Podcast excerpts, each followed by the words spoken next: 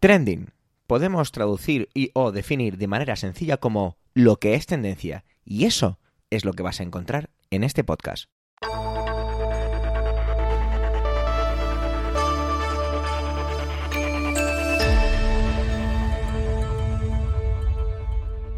Este es el capítulo 223 del 8 del mes de septiembre de 2022 y cuenta con las intervenciones de Pedro Sánchez, Manuel Castaño y un servidor, Javier Soler, que también hace un poquito las veces de presentador. Trending es tu podcast de noticias semanal. Adelante. Este podcast no va a ser diferente en cuanto a la vuelta al curso y es, ya se han acabado las vacaciones, ya estamos en la rutina. Bueno, sí, ya está, se acabó, vamos a empezar. Tenemos que o queremos traer algunas novedades al podcast y quizá hay algunas que se nos queden por el camino, pero una de las que sí podemos confirmar es que vamos a tener todo lo que podamos al gran Pedro Sánchez, que como siempre digo, hago la broma y si acabas de llegar espero que la, que la pilles rápido, y no hablo del presidente del gobierno, sino del bueno, de Pedro Sánchez, nuestro amigo podcaster. De hecho, acaba de empezar un nuevo proyecto aquí en Emilcar FM junto con Carmela García, en la taberna del Beagle, y la verdad es que os lo recomendamos mucho porque es, cuanto menos, interesante. Y es que Pedro va a ser el que inaugure esta temporada 2022-2023. Y lo hace con un tema que él conoce y que lo vive de cerca, ya que él vive en el País Vasco. Y tiene que ver con el acercamiento de presos de ETA que han anunciado las instituciones penitenciarias. Y lo hicieron nada más y nada menos que el 31 de agosto. Os dejo con él. Muchísimas gracias Pedro por pasarte y por querer quedarte por aquí. Adelante, Pedro.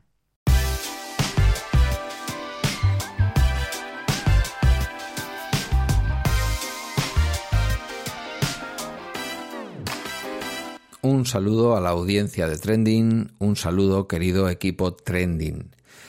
Eh, me sumo a este equipo y de vez en cuando pasaré por aquí para aportar a este Trending, mm, bueno, mis opiniones y mi manera de ver la actualidad. Eh, comienzo, como no, con un asunto que atañe a mi tierra y a toda España en general, pero a mi tierra muy en particular. El día 31 de agosto, con el final del verano, se anunciaba por parte de la Secretaría General de Instituciones Penitenciarias, perteneciente al, creo que al Ministerio del Interior, que no al de Justicia, pero podría estar equivocándome, creo que al Ministerio del Interior, se anunciaba el acercamiento de una docena de presos de ETA, entre los cuales figuraban algunos de los nombres, eh, vamos a decir, de etarras más crueles y también de aquellos que se mantienen en una ortodoxia por la cual no sienten arrepentimiento o al menos no se atreven a expresarlo y desde luego no sienten o no expresan ningún tipo de empatía hacia las víctimas. Entre ellos, por qué no decirlo, dos vecinos de mi pueblo, dos, bueno, vecinos, hace muchos años que no viven por aquí, pero uno de ellos es John Bienzobas, un terrorista especialmente cruel, y el otro es un conocido, un viejo conocido de la opinión pública como es Javier García Gaztelu, conocido como Chapote, que con dos años más que yo, eh, bueno, pues eh, iba al instituto, dos cursos por delante de mí, dos o uno, no lo sé, porque yo creo que este chico ni tenía muy bien la cabeza ni era muy, muy buen estudiante. Pero esto es una apreciación mía personal, más como vecino y con los recuerdos de hace 40 años que otra cosa. Veréis, el domingo pasado tuve el privilegio de eh, mantener una entrevista eh, exclusiva con Consuelo Ordóñez. Eh, es una entrevista que se mm, publicará o se ha publicado recientemente en mi nuevo podcast, La Tramoya del Príncipe.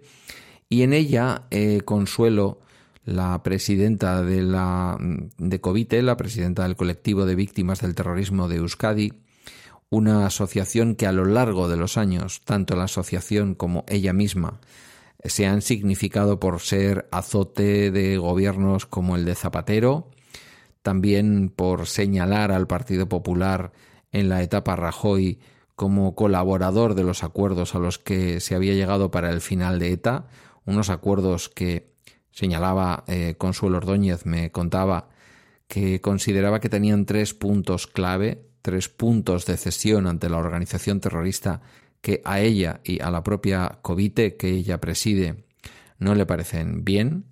Uno de ellos era que no hubiera simbólicamente un final de ETA con detenciones y con un desmantelamiento de los zulos donde se encontraban las armas, algo que hubiera resultado relativamente fácil teniendo en cuenta que la inteligencia del Estado, el CNI, tanto como la inteligencia francesa, sabían perfectamente dónde se encontraban los etarras y dónde se encontraban las armas, o al menos la mayoría de etarras y la mayoría de armas. Sin embargo, el acuerdo es vamos a dejar de matar, pero no nos vais a hacer una operación policial en donde se simbolice que habéis acabado con nosotros, algo que por otra parte estaba a punto de ocurrir. La segunda cuestión importante, importantísima, era la legalización de Sortu, la organización política heredera de Herri Batasuna. Eh, Sortu es el partido político, uno de los partidos políticos, si no el central, de la coalición EH Bildu. No es el único, pero sí es el heredero de Herri Batasuna. En EH Bildu hay otros partidos políticos con trayectorias distintas, como Eusko Alkartasuna, por ejemplo, o Aralar, que se distinguieron algunos desde el principio y otros en un momento dado de la historia de Euskadi por condenar la violencia de ETA y oponerse a la violencia de ETA incluso con riesgo para su integridad. No, no el riesgo que otros sufrieron o sufrimos, pero sí desde luego con, cierta valentía. Em, el tercer elemento que, según Consuelo Ordóñez, pactó el Estado en aquel momento dirigido por el presidente Zapatero con la organización terrorista ETA o su entorno para el final de la violencia terrorista era el que no se produjeran mm, excesivas nuevas detenciones una vez que ETA anunciaba el final de la violencia. Recuerdo que en aquellos siguientes meses siguieron cayendo comandos y se siguieron produciendo detenciones, pero desde luego es cierto que luego todo eso cesó, como me recordaba el domingo la propia Consuelo Ordóñez, quedando incluso alguno de los últimos crímenes de ETA, en particular las dos últimas víctimas asesinadas por ETA, sin un, sin un juicio, vamos a decir, en donde poder encontrar, sin una investigación, en donde poder encontrar a sus asesinos y llevarlos ante la justicia. Esto es lo que me aseguraba Consuelo Ordóñez. Consuelo, que es hermana del concejal asesinado por ETA, Gregorio Ordóñez, concejal de San Sebastián, eh, parlamentario vasco, una personalidad muy importante en el Partido Popular del País Vasco en los años 90, se ha mostrado mm, crítica en estos últimos años, ya no solo contra el gobierno Zapatero, de quien fue un verdadero azote, sino en especial y en los últimos tiempos, además de haber sido muy crítica con la deriva de Rajoy, que según ella lo que hizo fue dar continuidad a los acuerdos de Zapatero con ETA para el final de la violencia, eh, también ha sido luego muy crítica con, eh, primero con Casado, líder del Partido Popular ya dimitido, y actualmente con Feijó, de quien me decía que le había decepcionado mucho también por el uso mm, que hacen de las víctimas para el ejercicio de la política. Ella señala a la Asociación de Víctimas del Terrorismo, presidida por la señora Pedraza, Señala también a personalidades como la hermana de Miguel Ángel Blanco y señala determinados entornos de algunas de las organizaciones que representan a un determinado eh, grupo de víctimas de ETA como eh, unas organizaciones que están prestando apoyo al Partido Popular para hacer un uso de las víctimas en su labor de oposición política algo que en este caso a Consuelo Ordóñez y a Covite no le parece ético ni le parece adecuado.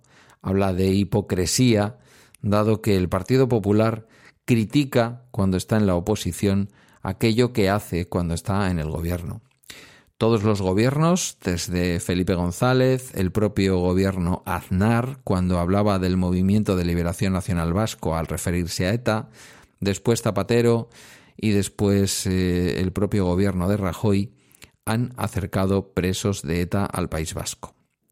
Y Consuelo, para no ser yo el que dé aquí solamente mi punto de vista, la propia Consuelo Ordóñez, muy poco sospechosa, fue en una lista al Senado por el Partido Popular poco después del asesinato de su hermano, Consuelo, digo, que tampoco ha militado nunca en el PP, pero que sí que les ha votado y que sí ha tenido cierta simpatía hacia ellos en determinados momentos de la historia política de Euskadi, me decía que considera que esto es algo que no debe hacerse y que además forma parte del interés legítimo y de la capacidad legítima del Gobierno de España decidir dónde cumplen los presos su condena.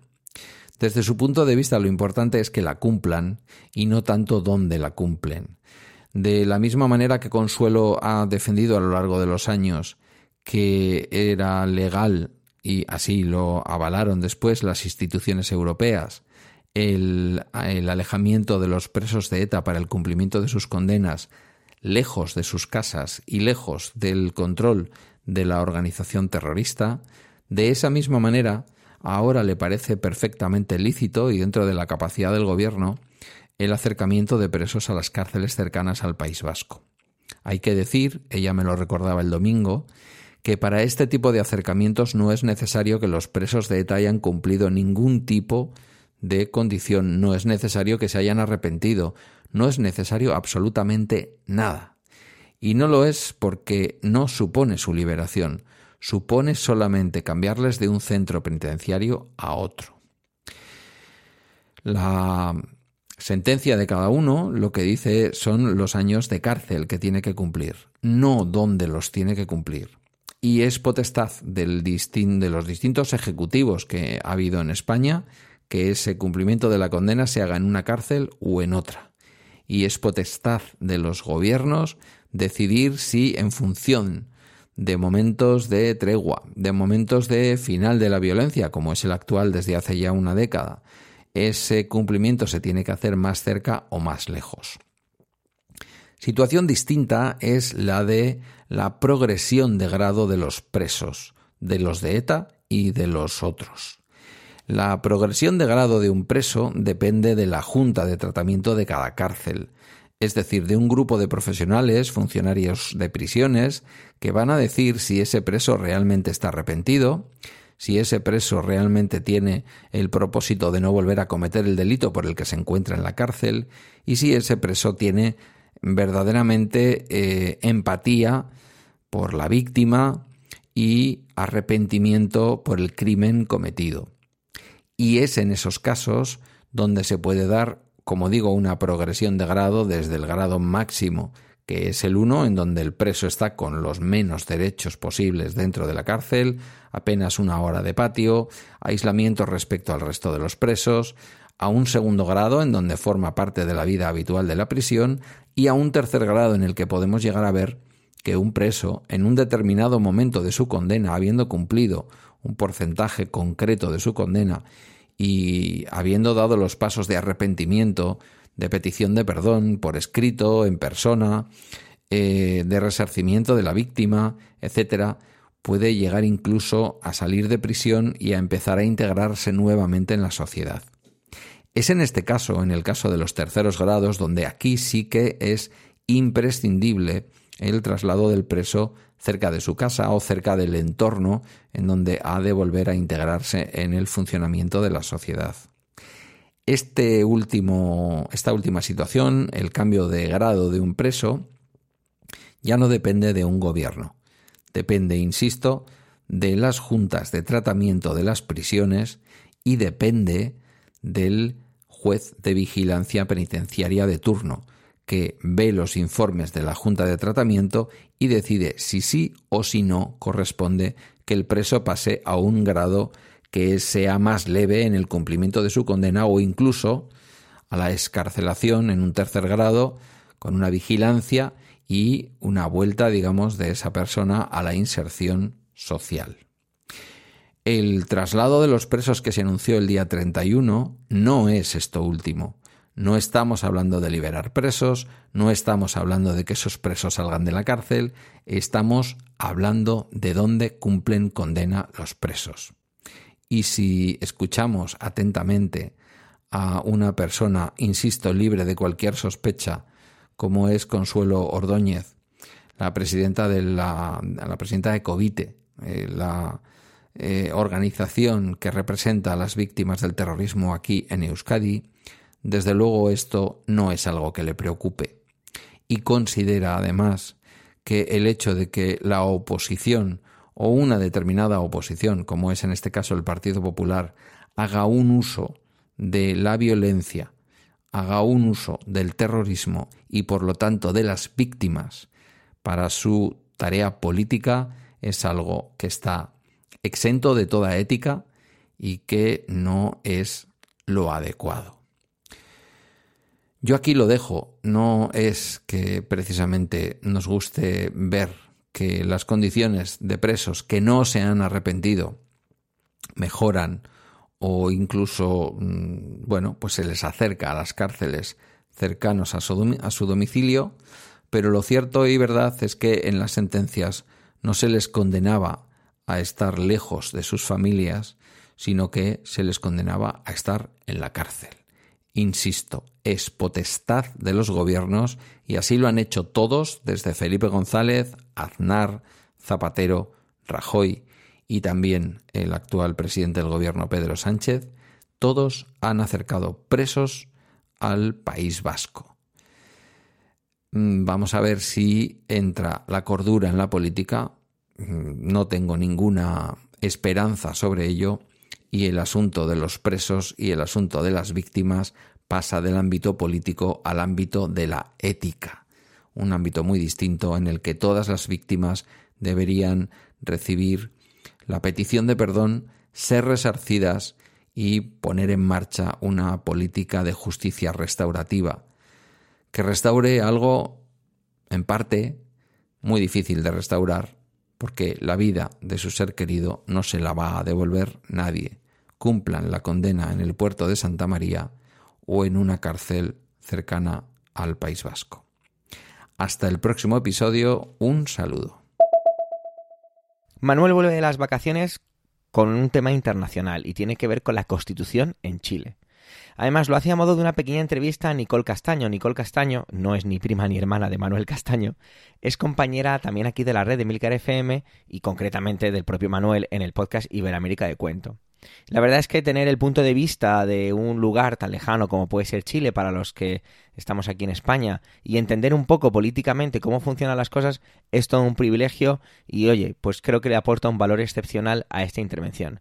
Muchísimas gracias por seguir con este proyecto, Manuel. Gracias, Nicole, por tu increíble aportación en este capítulo. Adelante, compañeros. Adelante, Manuel. Adelante, Nicole.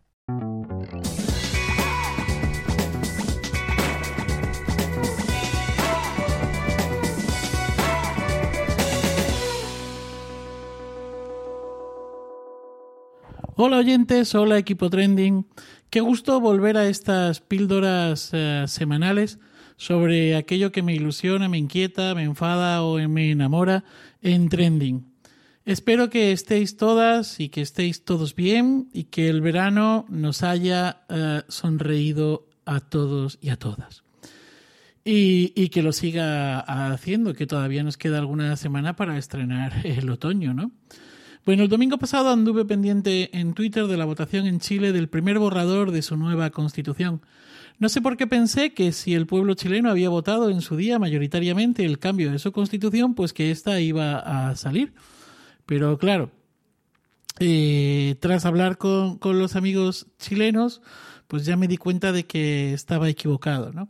Así que para mi intervención de hoy le he pedido a Nicole Castillo, narradora oral, antropóloga, y gestora cultural, además de creadora del podcast Iberoamérica de Cuento, que pueden escuchar en esta casa, eh, pues que nos hablara de lo que ha pasado, de lo acontecido el domingo, del previo y también del qué pasará ahora. Le he formulado una serie de preguntas que ella ha contestado, así que eh, vamos allá.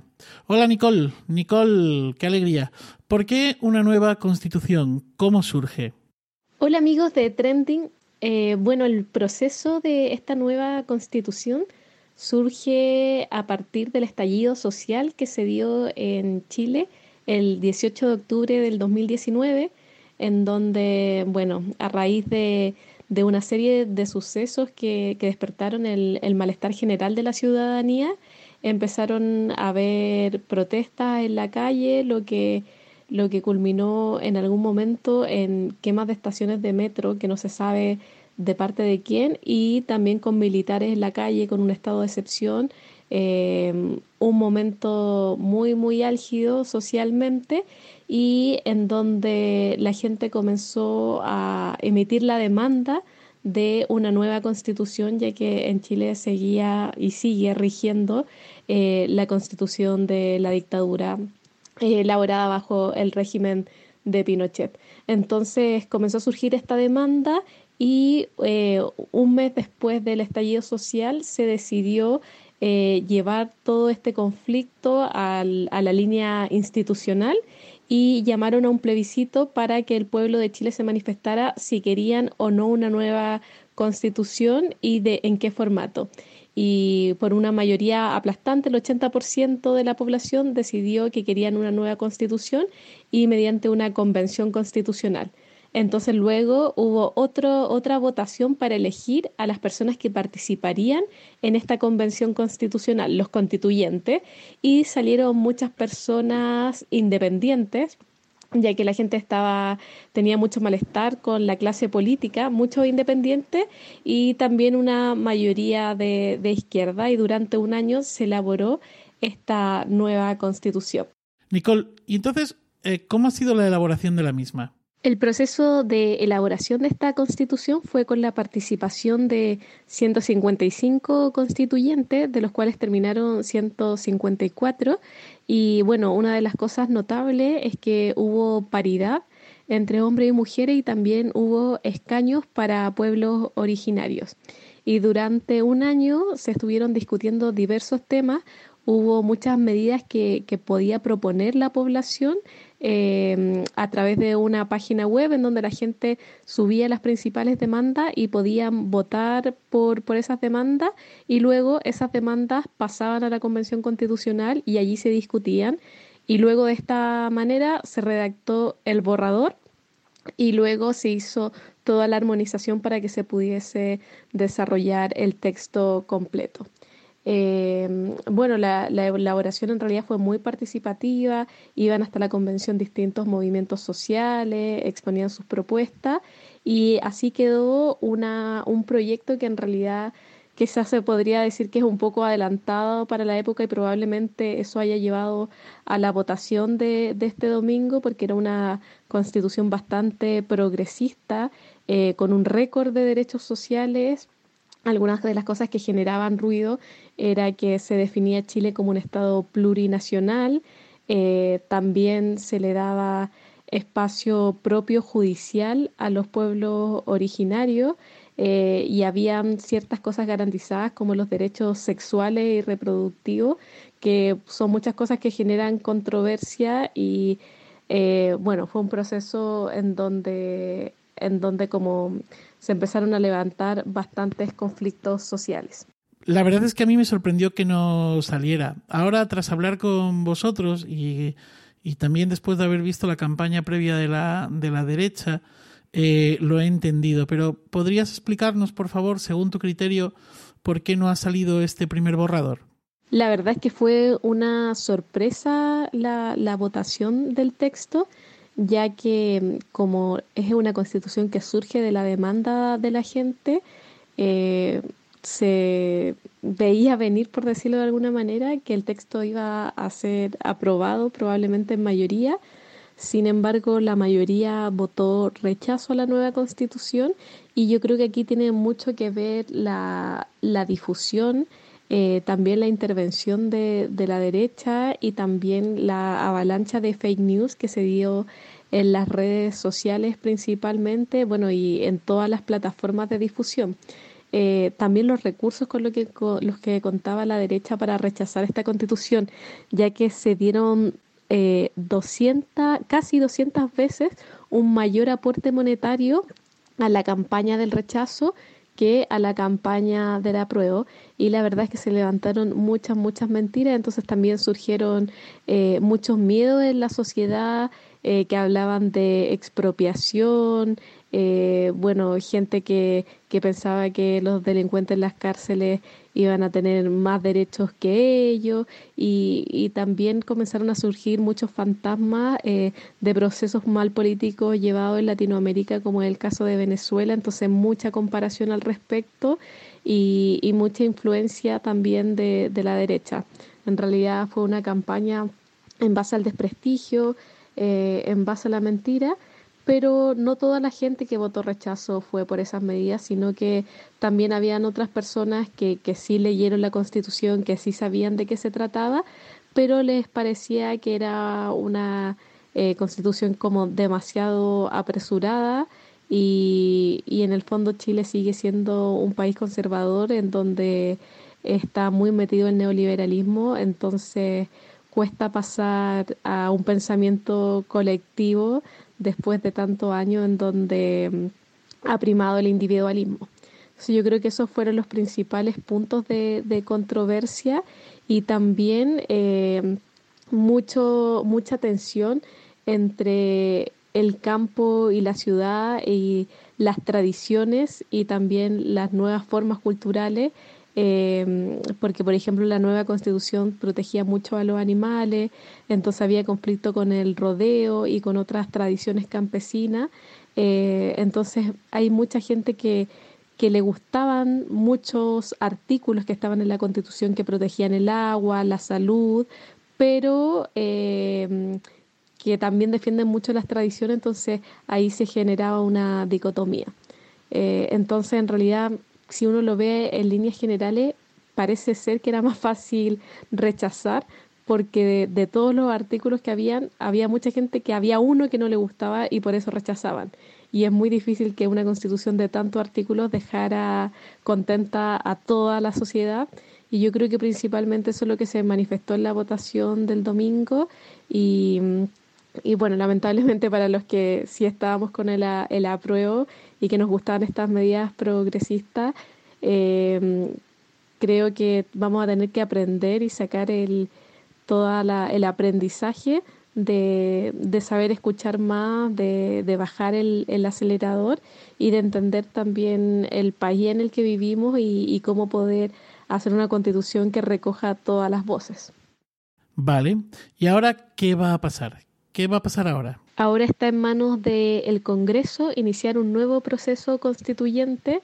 Eh, está en discusión aún si nuevamente va a ser paritario, eh, si nuevamente la gente va a votar eh, por los constituyentes. Está todo en conversación, todavía no está muy claro cuáles van a ser lo, los pasos a seguir, pero es muy probable que sea un, un texto mucho más moderado y y como una mayor influencia de, del área de, de, la derecha política en Chile.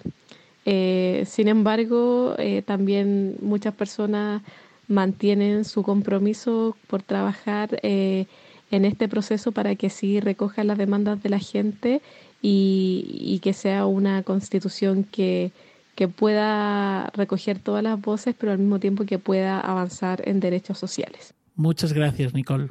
Muchas gracias, les mando un, fuerte abrazo y, y bueno, eh, muchos cariños desde Chile. Sea como sea, el proceso de cambio está abierto y solo la fuerza lo podría parar. Esperemos que no sea así. Pues nada más, hasta aquí hemos llegado en este trending de hoy de inicio de temporada. Feliz día y feliz vida.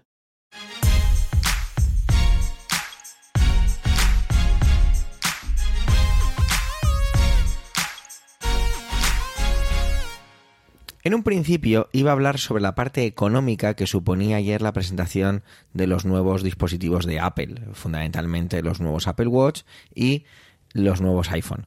Y me iba a centrar en la parte económica porque me apetecía hacerlo desde un punto de vista de cómo he estado pasando prácticamente un mes en Estados Unidos, en una zona en concreto, pues hacer eso eh, desde un punto de vista de lo que he estado observando eh, y desde el punto de vista del estrato social o económico que yo he vivido y cómo era un poco, me parecía interesante. Sin embargo, deseché un poco la idea, porque al final, bueno, sí, ahí estaban las subidas de precio, la consecuencia, la bajada del euro, bla, bla, bla. Entonces me encontré con una noticia y acompañado de un hashtag que me pareció interesante y tenía que ver con la organización de Save the Children que ha hecho un, eh, un informe, una investigación acerca de las consecuencias que tiene repetir, repetir de curso. Este hilo que voy a comentar un poco son una serie de diapositivas que han hecho con varios mitos versus realidades. No voy a leerlo completamente, sí que voy a leer solo eh, los títulos de los mitos porque me han parecido algunos realmente desfasados y eso me ha llamado mucho la atención. Mirar, el primer mito dice así, la repetición es frecuente y normal en los sistemas educativos para gestionar la diversidad de niveles y ritmos del alumnado. Bueno, este, bueno, de acuerdo, ok, puede ser un mito que esté por ahí o que más o menos pueda ser reconocible. Luego nos encontramos en el mito número 2, que la evaluación es objetiva y si, y si se repite mucho es porque el nivel educativo en España es bajo. Bueno, ok. El siguiente, mito número 3. La repetición responde a limitaciones educativas individuales. A mí este me ha, me ha llamado la atención, me ha olido a viejuno, la verdad. Vamos a seguir. Mito número 4. La repetición mejora el rendimiento y el progreso académico. Ostras, creo que este está redactado de una manera como muy capciosa, pero bueno, es mi punto de vista. Mito número 5. La repetición favorece el esfuerzo y la motivación. Ostras, yo en este la verdad es que no puedo estar nada de acuerdo. Creo que no es exactamente lo que ocurre cuando un alumno repite. 6. La repetición es alta en España porque las ratios en las aulas son altas. Bueno, mirar, este sí que podría creérmelo podría comulgar un poco con él, ¿no? Voy a leer solo este en la parte de la realidad, del de la repetición es alta en España porque las ratios en las aulas son altas. Dice, los resultados indican que existe una escasa relación entre la ratio profesor barra estudiante y las tasas de repetición en los países de la OCDE. Por nuestra ratio cabría esperar un porcentaje de repetición casi tres veces menor que el porcentaje actual. Bueno, siempre cuando encuentro este tipo de cosas así grandes, pues me gusta buscar las, las respuestas. Y están llenas de acidez y de mucho sarcasmo, ¿no? Se habla de. Pues sí se habla mucho de la ratio. Y yo creo que es uno de los principales em, ocasionantes o ingredientes que motivan este tipo de situación. Para los que llegáis por primera vez a Trending, recuerdo, yo soy profesor, soy maestro de educación infantil en un centro de educación privada. Sé que es un contexto muy determinado, un nicho muy determinado, y no vengo aquí con soluciones mágicas, ni varitas, ni conjuros. Soy perfectamente consciente que existe un gran abanico de tipos, incluso no de educación, sino de diferentes contextos dentro de la educación en mi país, aquí en España. Porque además en España la educación, como sigue siendo y seguirá siendo durante mucho tiempo una herramienta política, varía casi casi ya dentro de poco de barrio a barrio. Pero sí me planteaba la pregunta y me resultaba difícil contestarla. ¿Estoy a favor? ¿Estoy en contra de la repetición? Pues como siempre yo creo que hay que hacer una valoración muy individual. Había ejemplos en las respuestas, no irónicos ni ácidos, de una persona, por ejemplo, que decía que él repitió porque entró en depresión cuando estaba en tercero de educación secundaria obligatoria, lo que comúnmente llamamos como la ESO, ya que sus padres se divorciaron y que a él le afectó ocasionándole esa, esa depresión. Y él lo veía como algo positivo, o no lo veía como algo negativo, mejor dicho. No quizá como positivo, sino como no negativo. Habría que, habría que plantearse que quizá llegar hasta el punto en el que se plantea la repetición no es que sea un fracaso, sino que quizá no hemos hecho todos los pasos previos que podíamos haber hecho. Esa es una de las primeras cosas que siempre pienso cuando me encuentro con situaciones con, de esta pregunta o de este lugar. Quizá llegar hasta allí se podía haber evitado.